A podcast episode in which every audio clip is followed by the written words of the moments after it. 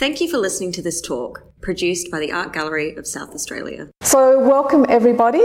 My name is Julie Robinson. I'm the Senior Curator of Prints, Drawings and Photographs, and I've put together this exhibition, The Sleep of Reason Produces Monsters, which is a complementary exhibition to the Adelaide Biennial. And this exhibition, as you can see on the walls, provides a historical context to the biennial by surveying monsters in European printmaking from the 15th to the 19th centuries. The majority of the works on the walls are from the gallery's collection, but we're also very grateful for some key loans from the National Gallery of Victoria, uh, the Kerry Stokes collection, and private collections of Theodore Wong and of Carolyn Corkindale. Now, to return to the title of this exhibition, to start with, The Sleep of Reason Produces Monsters, actually is the title of a Goya engraving, and it can be seen on the wall to the left. Goya's title suggests that monsters appear when rational thought is abandoned or when sleep gives way to nightmares, and that is true for much of the works in this exhibition. In representing monsters, artists were essentially giving visual form to something which they couldn't see, that perhaps doesn't exist. However, many people believed in these monsters. So there was a firm belief, and artists had that um, uh, quest, I guess, to, to represent the monsters in some form. So, how did they do that? So, artists actually drew on their own imagination, but they also, interestingly, and you'll see it throughout the exhibition, went to literary sources. So, for instance, the Bible, uh, books about classical mythology. They also drew on folklore and contemporary events, and all of these descriptions helped to um, give them a sense of what they wanted to do with monsters. The one thing in common that monsters had was that monsters were evil beasts or threats, and they played on human fears and follies. At times, they represented a warning or an omen, they might represent a temptation or a trial to be uh, overcome, and often represented uh, Satan or the devil. And most of the monsters in this show, in some way, tie back to Satan or the devil. So, as well as works of Goya, who we've mentioned already, this work, this exhibition includes works by many of the key European printmakers, major printmakers. This includes Albrecht Dürer, Jacques Callot, William Blake, and Odilon Redon. But these works by these major artists are here seen in a new light. So you see perhaps some familiar images, but now you're seeing them through the prism of monster imagery. And today's talk is going to particularly focus on the work of Albrecht Dürer and his contemporaries who were working in Germany in the late 15th and early 16th centuries. And in particular, these artists, well, the works I'm looking at today, are looking at monsters as signs of forthcoming misfortune. The starting point for um, this display um, and for this exhibition drew on Leigh Robb's talk, where Leigh Robb, being the curator of the biennial, she talked about the meaning of the word monster. And it comes from two Latin words, one of which means to make visible, and the other one means to warn.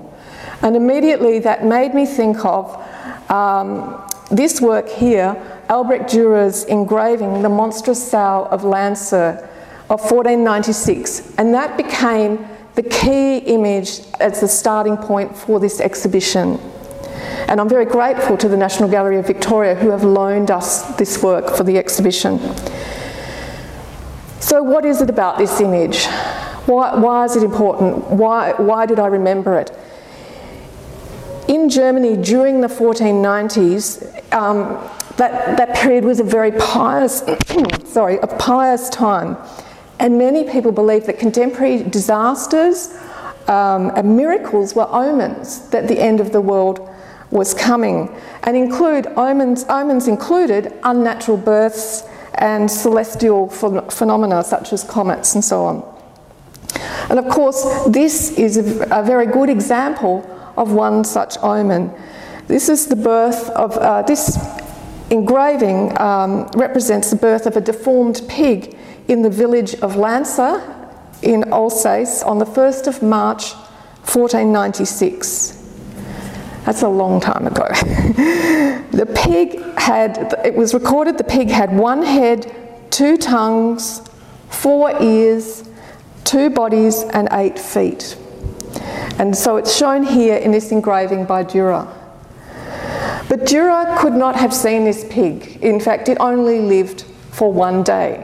But it became uh, very famous through a broadsheet which was published at the time. So a broadsheet was like uh, a precursor to a newspaper. So it was very topical. There was an image, a very rough woodcut image, and there was this text which talked about the significance of this birth and what it would mean. And so that was written by the German writer Sebastian Brant. And he speculated that it could be a, a warning or a political warning, um, representing a political message. So it could be power, for instance, in the hands of sow like people. So power in the hands of those that you didn't really want to have the power. Or it could be seen as an apocalyptic warning, as the symbol of the Antichrist. Now, when we look at the image today, we, without that knowledge, we wouldn't have known what, what people were seeing when they saw that image, but it became very um, potent. This small, humble engraving became very potent at this period. This engraving is from the early part of Albrecht Dürer's career, and Dürer went on to become the most um, significant Renaissance painter, printmaker, and art theorist in Germany. And it was really in printmaking that he was the most influential.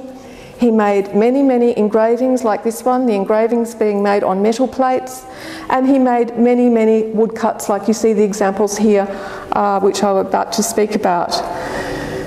These, these works here, these large ones on the wall here, are from his first um, illustrated book, The Apocalypse, and he began working on that in 1497, so the year after he created this work, and he finished and published it in 1498. Um, the Apocalypse represented the first time that an artist had ever conceived, uh, illustrated, and published his own book. And really, um, it marked the starting point of the, the printmaking tradition where artists were it became artists, printmakers realising the full potential of the printmaking medium. I keep talking about the apocalypse as a book. It's clearly here seen as single sheets on a wall.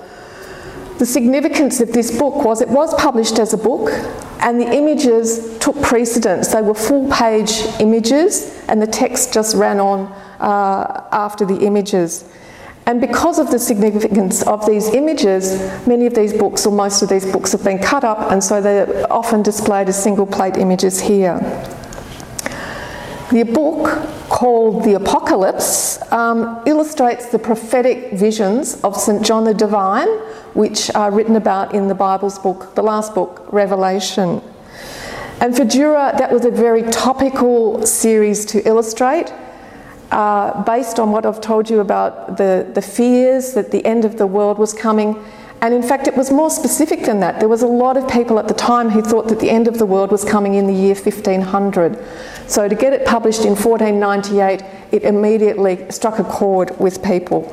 And he published it in Latin and German editions so that it had a broader reach. His woodcuts, as you can see here, are very chaotic scenes of death and destruction, of grotesque beasts and sort of um, amazing visions that are occurring. And, you know, I've known this series for a long time, it's, it's familiar to a lot of people.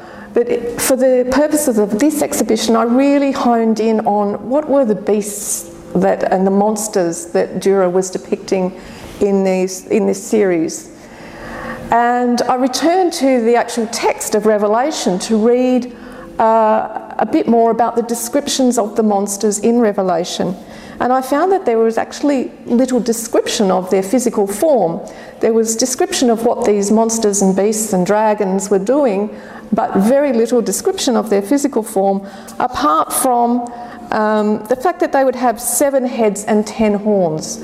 So throughout Revelation, it's uh, there's reference to many, several dragons and several beasts that have seven heads and ten horns.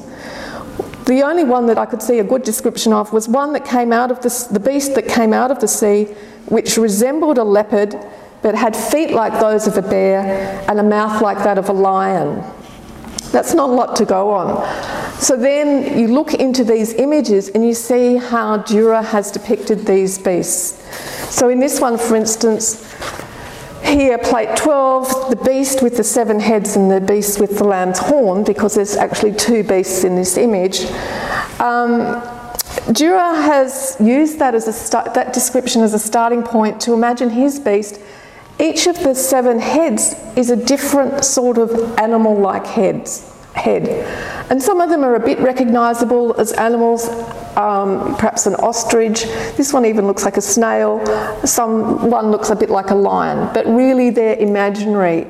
Um, and then he shows the lamb, uh, this uh, the beast which had two horns like a lamb, um, but spoke like a dragon, is here. This other second beast in this image. in each time that he represented these beasts throughout the, the apocalypse, sometimes it's the same beast in the text, but he represented it slightly differently. So he used his imagination each time. And the more you read it, the more by implication you realise that these beasts are all uh, seem to represent the devil in some form. So the devil uh, at this early stage has is represented through another body, you know, these bestial bodies. Um, and that becomes a theme that develops later in this exhibition, particularly on the red wall, where you see lots of, in, uh, lots of illustrations of the devil in various forms. One of the most famous images from the Apocalypse series is the Four Horsemen of the Apocalypse. And again, that introduces another form of monster imagery in a sense, um, or monstrous imagery in the form of death. So this is the four horsemen of the apocalypse, uh, one representing the conqueror, one representing war, one representing famine, and the fourth rider representing death on a pale horse here. And so again, that's personifying something that people, you know, it's, it's real, but you can't see it. You can't see it. And then following death is hell here. So this gaping mouth here is the mouth of hell. There's two other examples on this other wall here, on the red wall, which have St. Michael fighting the dragon. And again, that's from the Apocalypse. And again, the dragon is a representation of the devil.